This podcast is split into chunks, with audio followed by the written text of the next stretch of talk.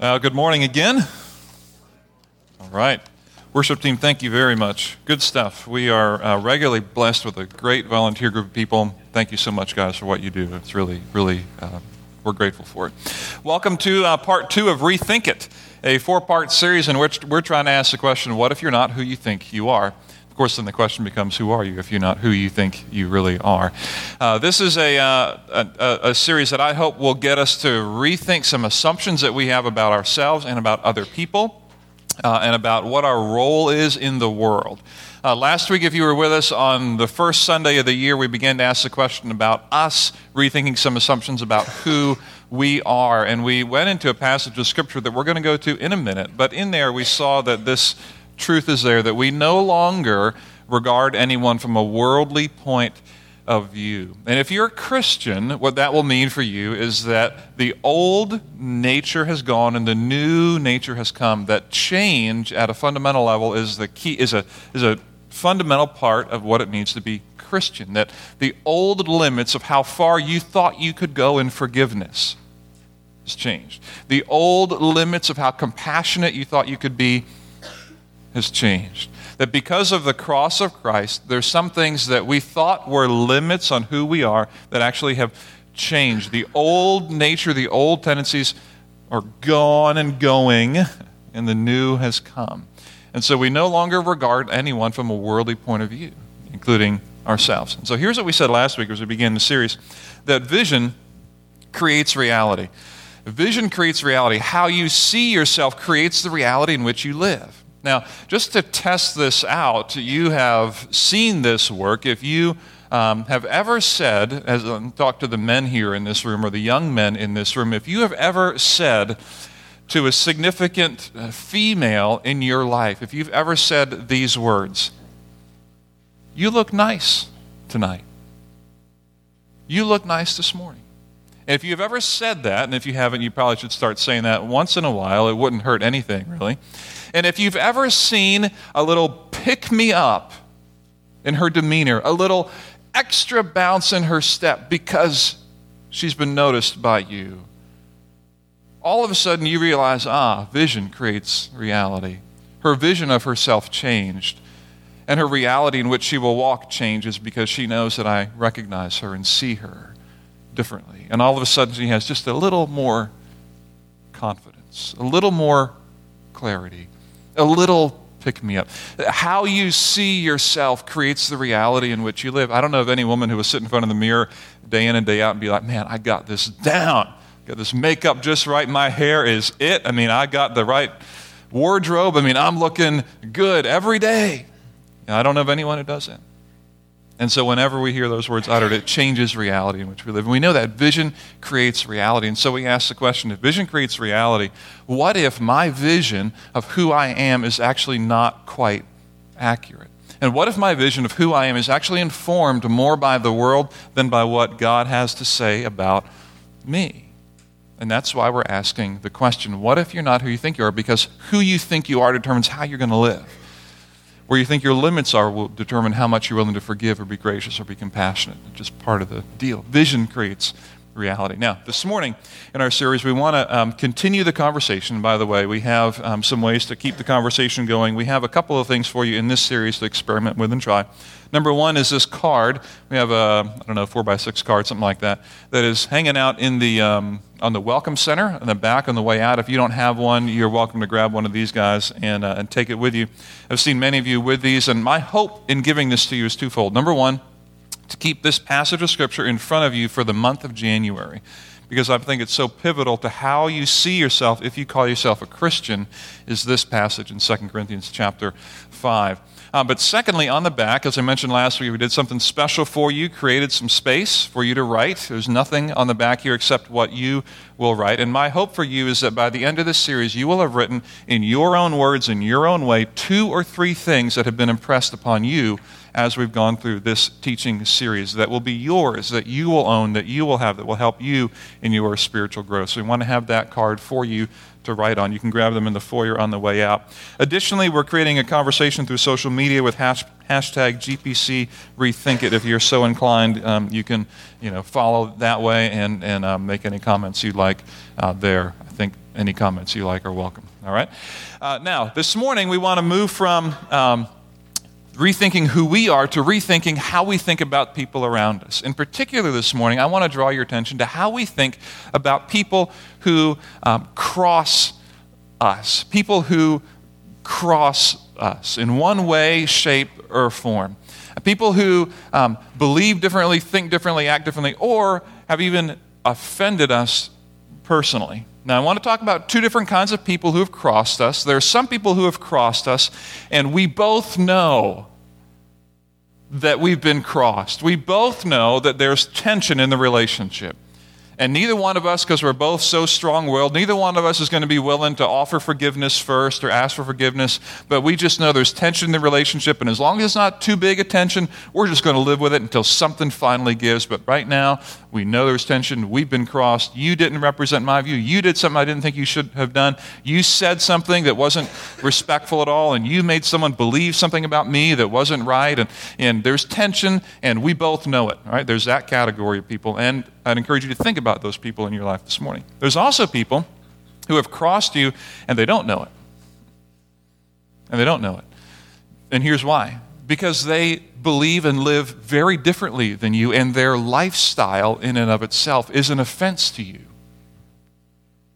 The way that they parent, okay, the, the way uh, that they um, choose to spend um, the money that somehow you are is impacting you and you don't know they don't know but it is hurting you and you're impacted by it you can look at these people in, in your school and say man they always come late and they never get their homework done. The people that you work with who are, who are late and not quite you know, on time with stuff. The people who inhale things that you would never inhale, all right? The people who consume things that you would never consume. The people who watch things that you would never dare to watch or, or say things and use words that you have always been taught are like words that will send you straight to hell if you ever actually utter them. Like these people who say things, do things, whatever, and you they, they offend you, they've kind of crossed you, but they don't know it. There's that group of people as well. And so here's what we do with, with, anyone who's crossed us either people that know that we've been crossed and we know that the relationship is tense, or those who just live differently, and because they live differently, we just know we're not going to hang out with them, we're not going to get close to them, and this is what the relationship is, and that's just the way it is. Here's what we end up often doing, and, and um, I have found myself saying recently, and Jen and I, my wife and I, have been talking about this recently, it seems to come up. Here's what I will often say when someone does something that I think, what were they thinking, right? I think, if it were me, I would never, right? And you fill in the blank. Anyone ever say that? if it were me, I wouldn't. If it were me, I mean, I wouldn't. And we've caught ourselves saying that over and over again. And the reality is, of course, they're doing it because they're not you, right? They're not me. If it were me, I wouldn't say that. If it were me, I wouldn't have put the money there. If it, were me, I wouldn't ever have drunk that or, or gone there or been there. I, if it were me, I wouldn't have. And, and who does that? Answer is they do. They do and got to get over it. All right. And the answer is they do. All right. And so here's what we'll also do is then we'll kind of get a few key safe people around us who then we can kind of let a little steam off with. All right.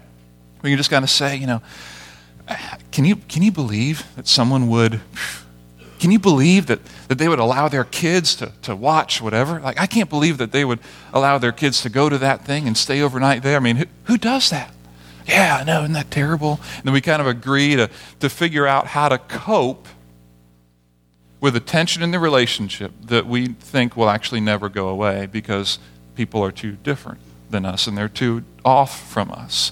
And here's what we'll try to do is we'll learn how to cope with what we feel like is an inevitable difference between me and you. We'll learn to cope with what we see as inevitable offenses between me and you because you value things so differently, you think so differently, and we'll just learn to cope with the tension that exists and with the stuff that gets between us, and we'll figure out ways just to cope and deal and live with that kind of tension. Now, here's the thing Here's the thing how you treat others, especially those who are crossed you, is a direct reflection of the God that you serve.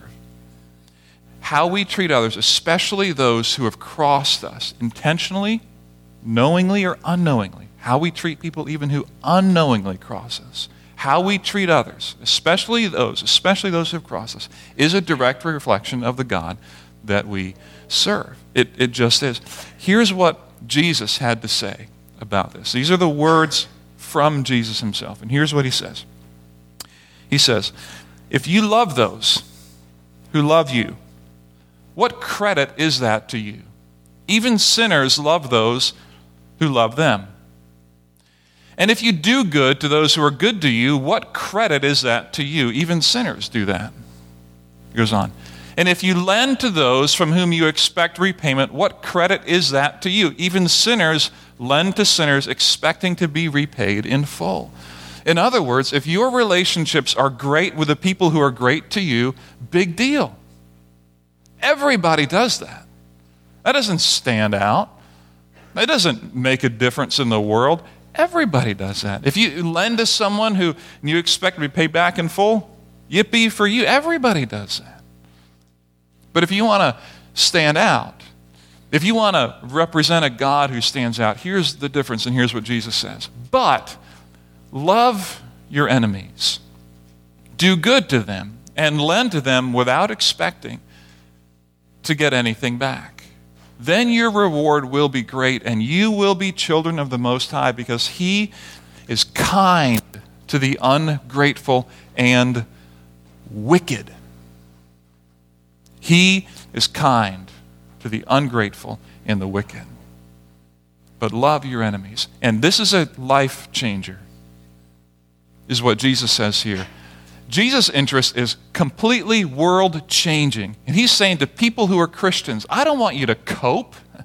I don't want you to cope with the tension that exists between you. I don't want you to cope with constantly being in tension with one another. I don't want you just to cope with it. Good grief, anyone can do that. If you want to be a follower of Jesus, here's his teaching love your enemies. Because God is kind to the ungrateful and the wicked. And the wicked. And the wicked.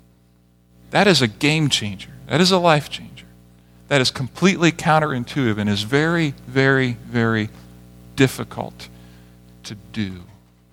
We sang a song this morning that said, Who you love, I'll love. Who you serve, I'll serve. How you love, how you, who you love, I'll love. This is what we're saying. This morning, I want you to think about and go with you. I'm going to go with you in this passage on how do we think about the people who have crossed us and what in the world does it mean to stand out and rethink, rethink some relationships that perhaps for a lifetime, or maybe for the last couple weeks, or maybe for the last year, you have thought that relationship is just severed.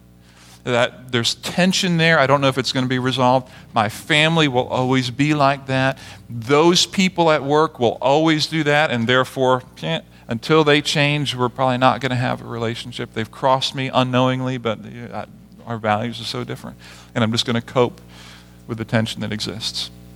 I want, you to, I want to go with you to this passage that we're in 2 Corinthians chapter 5 and see what Paul has to say to people, particularly who are Christians. So if you have your Bible, I invite you to turn there, or if you have your card, you just want to look on the little card. We're going to drop it into 2 Corinthians chapter 5, verses 16 to 21. We're going to particularly highlight verses 18 and 19 this morning.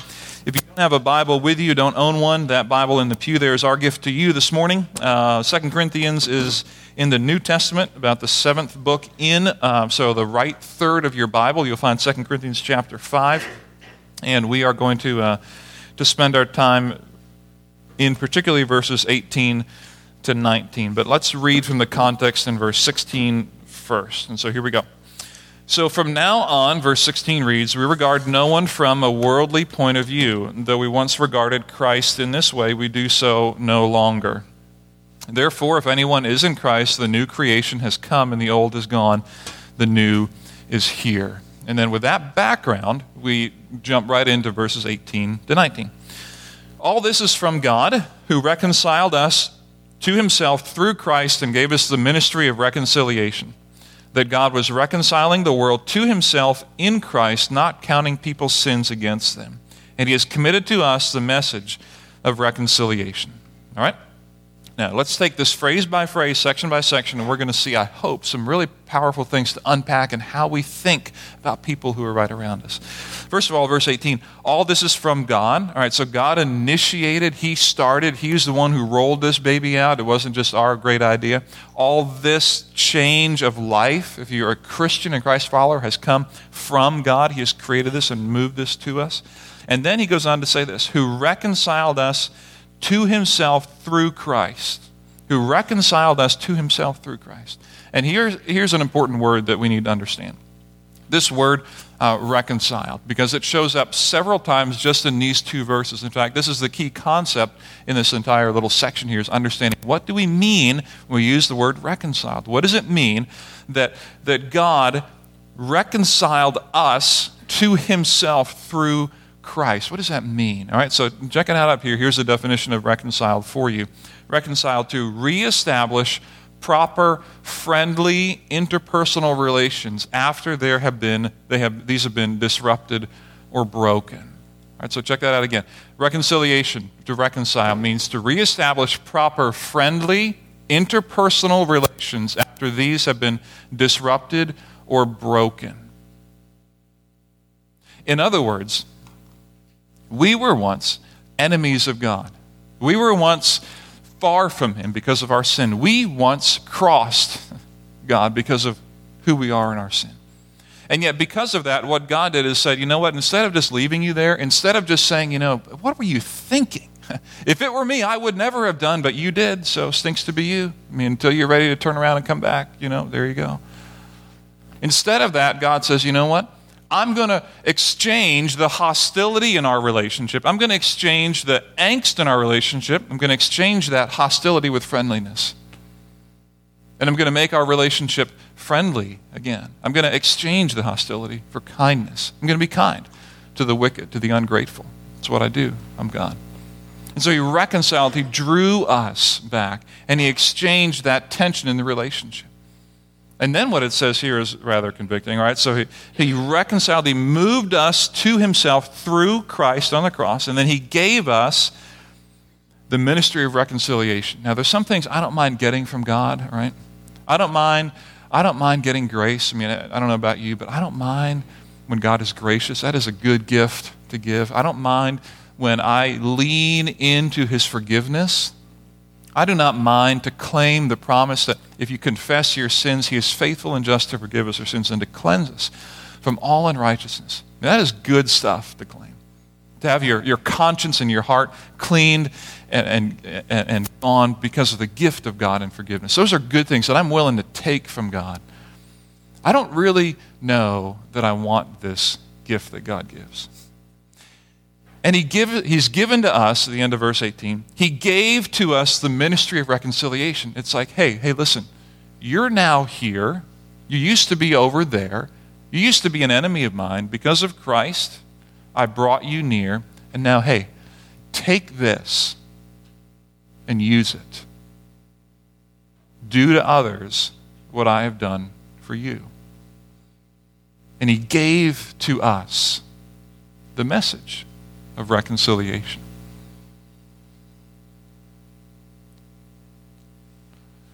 That God, was, here's the message, verse 19, that God was reconciling the world to himself in Christ. And here's the message that God was reconciling himself, reconciling the world to himself in Christ. So if that's the message, that's why it matters how I treat people. Because if I don't treat people in the same way that God treated me, then it reflects on a God who is not of reconciling God. And then he says this not counting people's sins against them. This to me is the, the second most important thing to understand, and that is what in the world does Paul mean? What do we mean when we use the word counting? Not counting people's sins against them. This is a, used to be an accounting term, and, and, words develop over time in their usage. I think we all understand that. Words start to mean something and then they develop through common usage and change their meaning over time. This began as simply an accounting term. You balance the books at the end of the month, you, you, know, you, you find out you know, what debts are owed and, and what is positive on the balance sheet, and you count things up. It's an accounting term. But then it it came to be associated with cognitive or, or, mental factors. It became associated with how we feel toward one another and how we understand each other. And so here's what, what this now means, and that is counting something means to punish someone for something, you know, to calculate, to let one's mind dwell on, to keep a mental record. You ever done that? You ever punish someone? For what they've done knowingly or unknowingly against you? I mean, after all, your expectations are reasonable, right? I mean, you're a reasonable person. I mean, after all, if it were me, I would have. You ever punish someone and recount and recount and recount their offense to justify your behavior? You ever say, well, the reason that I'm giving them the silent treatment is because of how deeply they've offended me? I would do that if they would but they're not, so I'm not going to. You ever do that? You ever punish someone like that to dwell on, to keep a mental record? You got to keep it fresh because there's a reason why we're not in a good relationship. Oh, yeah, here's why I don't like those people. I almost forgot. Almost forgot. Here's why I don't like those kind of people. Oh, I'm so glad I remembered because I'm keeping a record of the things that stand between me and them. You ever do that? There's some things that we have to pray about and wonder about. What, what would God want me to do?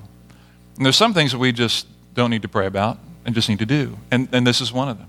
God has given to us the message of reconciliation. Maybe I should pray and ask God, God, do you want me to be someone who reconciles? I don't know. What do you think He will say? I, I haven't heard a message from heaven yet. I just need to pray a little bit more about whether I should be the one to reconcile or not. I don't know. It's just, hold on, I need to pray and fast about this decision. Should I be the one to reconcile? I don't know. There's some things we just don't even need to, to pray about. We just, we just need to do them. And they're very hard to do. And he's given us this message of reconciliation and says, I am no longer counting against you the things that you owe me. You were in debt to me. Your sin created a debt in the balance sheet, and you owe me. Right? You ever feel that way towards someone? They owe me an apology. They owe me an explanation. It doesn't make sense that you would make that decision. They owe me a reason why they would do that. You owe me something, and until that debt is paid, I will continue to count against you something that you have done for me, knowingly or unknowingly, but that tension will be there. And here's what God interjects in this and says, Whoa, whoa, listen. Rethink, rethink your assumptions about these relationships. rethink this for a minute. What if your debt has been canceled and you've been given the message of reconciliation? What if you are the one not to wait but to go? What if you are the one who's been given the message to say, no longer count these sins against anybody else? What if we need to rethink the assumption that there will always be tension in the relationships in our family, with our spouse, with our friends, or with our coworkers? What if we need to rethink that and say, you know what? What if? What if I was someone who actually carried out the work of reconciliation? What if I stopped thinking about the offenses? What if I stopped counting people's sins against them? What if I did more than what everybody does? Because everybody loves those who love them. What if I loved my enemies? What if I, like God, was kind to the ungrateful and kind to the wicked. What would that look like for me? What if I did that? And here comes the, the, the freight, the train hitting, the weight of this passage coming at the very end in verse 19. The last sentence of verse 19. And he has committed to us the message of reconciliation. He's committed it to you and to me. If you, if you are a Christ follower, this is a game changer for you. If you are not a Christ follower. This is just a good idea, okay? This actually will just help you. This actually is, is a principle that will help you in business. It'll help you um, in your family relationships. It'll probably even help you get a date, all right, if you care about that. That is being more kind than you thought you should be, being more grateful than you thought you should be, right? loving people who aren't nice to you. I mean, that's just a principle that you can take or leave if you're not a Christ follower, and if you take it, it actually will help you. It's actually a very helpful, realistic principle. But if you're a Christ follower, we don't have a choice. We just don't have a choice. We don't have the privilege of saying, yeah, I'm not going to because they haven't. He has committed to us. He is saying, I'm giving to you, I'm committing this to you, committing to you the message of reconciliation. You now do for others what I've done for you. You were once an enemy of mine, now I brought you near. Don't just love people who love you, everybody does that. Don't just be kind to those who are kind to you, everybody does that. You want to stand out, you want to rethink your relationships, love your enemies. Be kind a little warning. We're, we're um, as I tried to, to press this principle down for something you can remember and I can remember too, because I'm not good at remembering much of what I say. Then how can I expect you to remember all of what I say anyway? All right. So I'm trying to press this principle down, and we're entering into like cheese land here, a cheesy land, cheesy principle territory uh, here. All right. So just be be warned. Uh, where I'm going to throw a principle up here that that uh, I think communicates, but also is you know slightly on the trite side, maybe. All right, but but I think I think it can can work, uh, and that is this. Um, because it's so important for us, if, if, you call yourself a Christian, because it's so important to get this down, um, the, the key in, in all this is saying, okay, it's not just seeing you through the lens of how you've offended me, I have to, between me and you, I have to put something else between me and you. And that is, I have to put the cross of Christ in here. I have to say, if this is what was done for me, I have to see you through that in order to make sense of that relationship. Because if I only see you directly with no reconciliation from God in there, then there's really no motivation or reason for me to want to extend grace to you because you'll probably ruin my trust again in the future. Therefore, it's inevitable that we'll continue to be cross with one another. And so, in light of that, here's what we say When you're crossed, consider the cross. All right? When you're crossed, consider the cross. When someone crosses you knowingly or unknowingly, the gut reaction is, man, I can't believe they would do that. I can't believe my teacher would say, I can't believe she called me out in class like that. I can't believe my classmates would, would do this.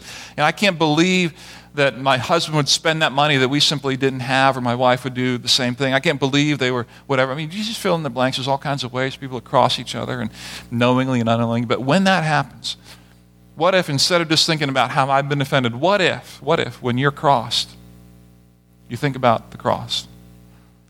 What if when you're crossed, you think about, what has God done for me? What has He done for me through Jesus? Now, let me talk practically. There have to be some objections to this, and I've thought about them, and you may or may not have thought about them already, but here's, here's the objections. Um, if we actually would, were to play this out, um, there are some people who have offended you, uh, and that offense actually changes the relationship, and I think might need to change your relationship so much that you may have a difficult time trusting them for certain things. So, in other words, if you are looking uh, for a babysitter, you do not go online uh, and look up axemurdererbabysitters.com and find people who were released from prison for being an axe murderer and say, I would like to have them come babysit my child.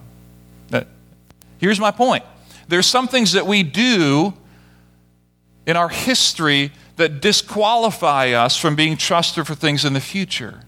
And it would be foolish for a parent to say, Hey, an axe murderer just moved into town. Man, we're going out for the weekend. Why don't you come over? Is, is this message a message of saying, man, you need to forgive people for what they've done in the past? You just need to move on like a blank slate. I know he's an axe murderer, but hey, give him a second chance. It's what God does. I mean, love your enemies, be kind to the wicked. Just let them with your kids for a weekend. That's foolishness. And we know that, right? That's just foolishness. We would never do that. And so, what is this actually saying? If I press this out, what is this actually saying? Like, I, I am okay to say that as parents, it's okay for you to be saying, if you have children of dating age or getting married or whatever, to, to be able to have a conversation with one of your, your sons or daughters if they're dating someone who you know, has a history of, of real violent abuse. Like, it's worth a conversation. In fact, it'd be foolish not to have a conversation to say, whoa, whoa, whoa Let's think about that. And as a kid, you can't just pull out and say, hey, we got to be kind to the wicked. I know he's wicked, but hey, we got to be kind, and we're going out. That's foolishness not to consider the past in light of the future and the present. And so there's some things that happen to us and against one another where we offend each other and it kind of disqualifies a future responsibility. But the key is not about responsibility that we give each other, but rather it's about the personal relationship. In other words, someone who just got out of jail for embezzling a million dollars from a company, they come to you and they want a job. It doesn't mean you give them a job in the accounting department, but it means you give them an interview. Let's talk. I don't know if I'm going to put you in charge of our books, but here's something else. All right, what can we do? And your past does impact the future. And this is not a call to wipe away your brain, all right, and not think about what's wise in relationships. But it is a call to say if reconciliation is about in interpersonal relationships, reconciling what's hostile to become what's friendly. This is a call for the quality of our relationship, not the responsibility we entrust each other with. This is a call to say, not that I'm going to give an axe murderer time with my kids to watch them, but rather I need to figure out how do I be kind even to the wicked while protecting them from my children. There's wisdom in all of that. The problem is when I say, no, I can't. I can't even do that. I can't even be kind. I can't even love. I can't even do that. And that's the call here. Now, I'd like you to think about this for a minute. Again, this is a, a series on rethinking rethinking relationships, rethinking who I am, rethinking what if I'm not who I think I am. And so the question becomes what relationship do I need to rethink? What relationship do I need to rethink um, that's right in front of me, that's around me, uh, that's in my family, that's here at church, you know, that's at school? You know, what relationship do I need to rethink? Who have you walked in here now, as we've been talking about tension, knowingly or unknowingly?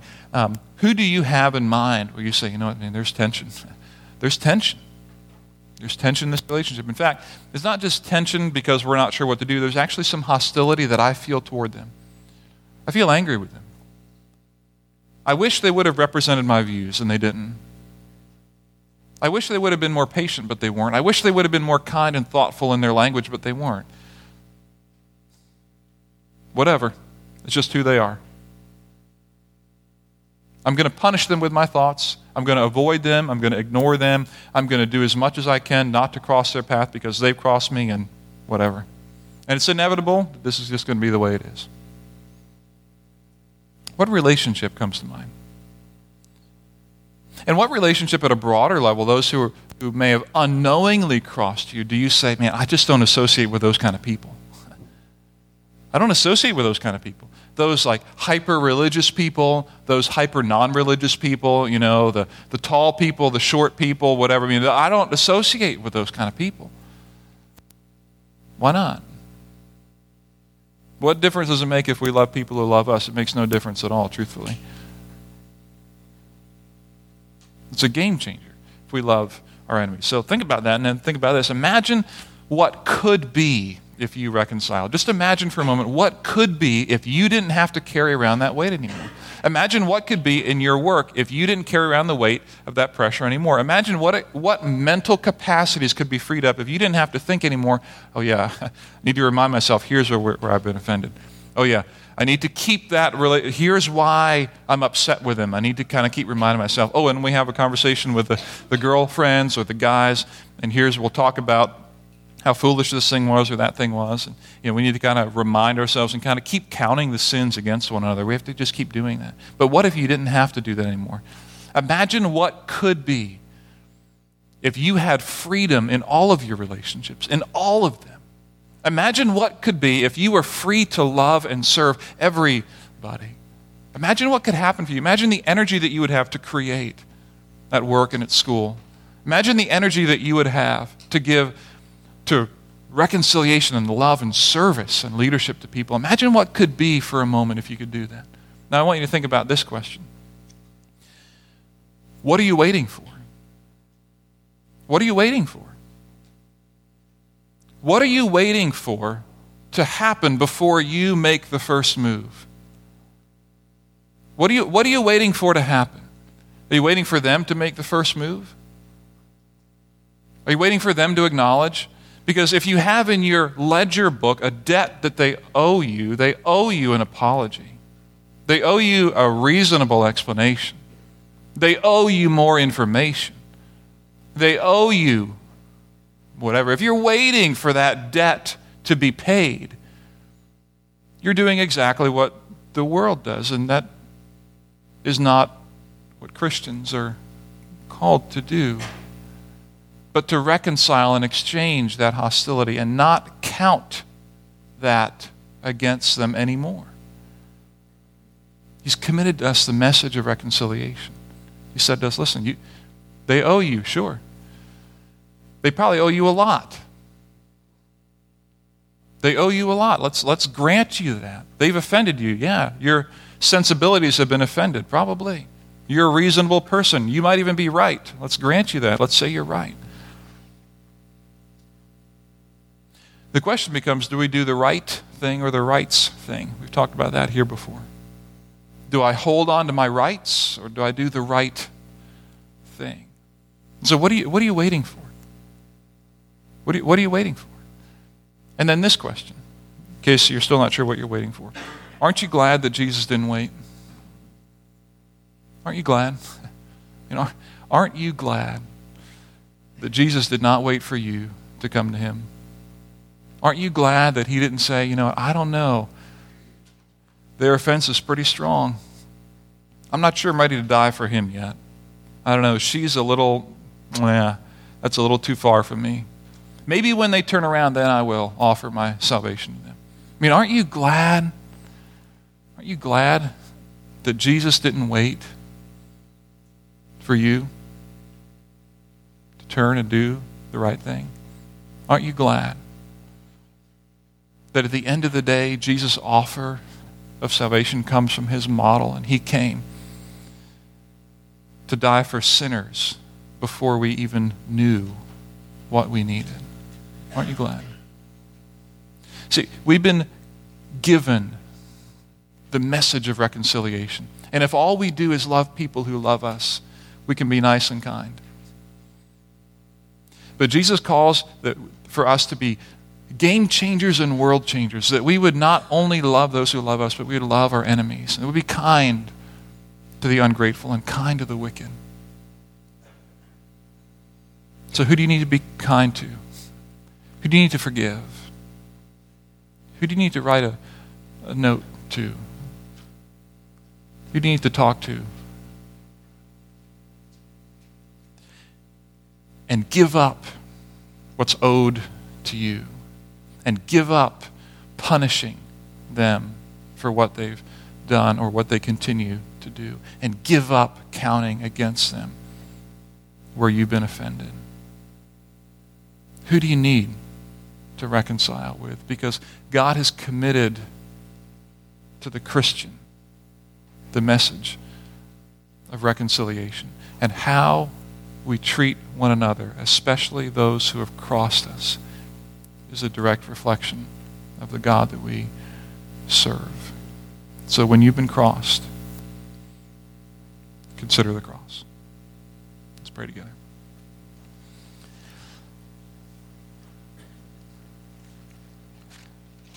Our good God and Heavenly Father, we are in a passage that's difficult because it's so personal to many of us.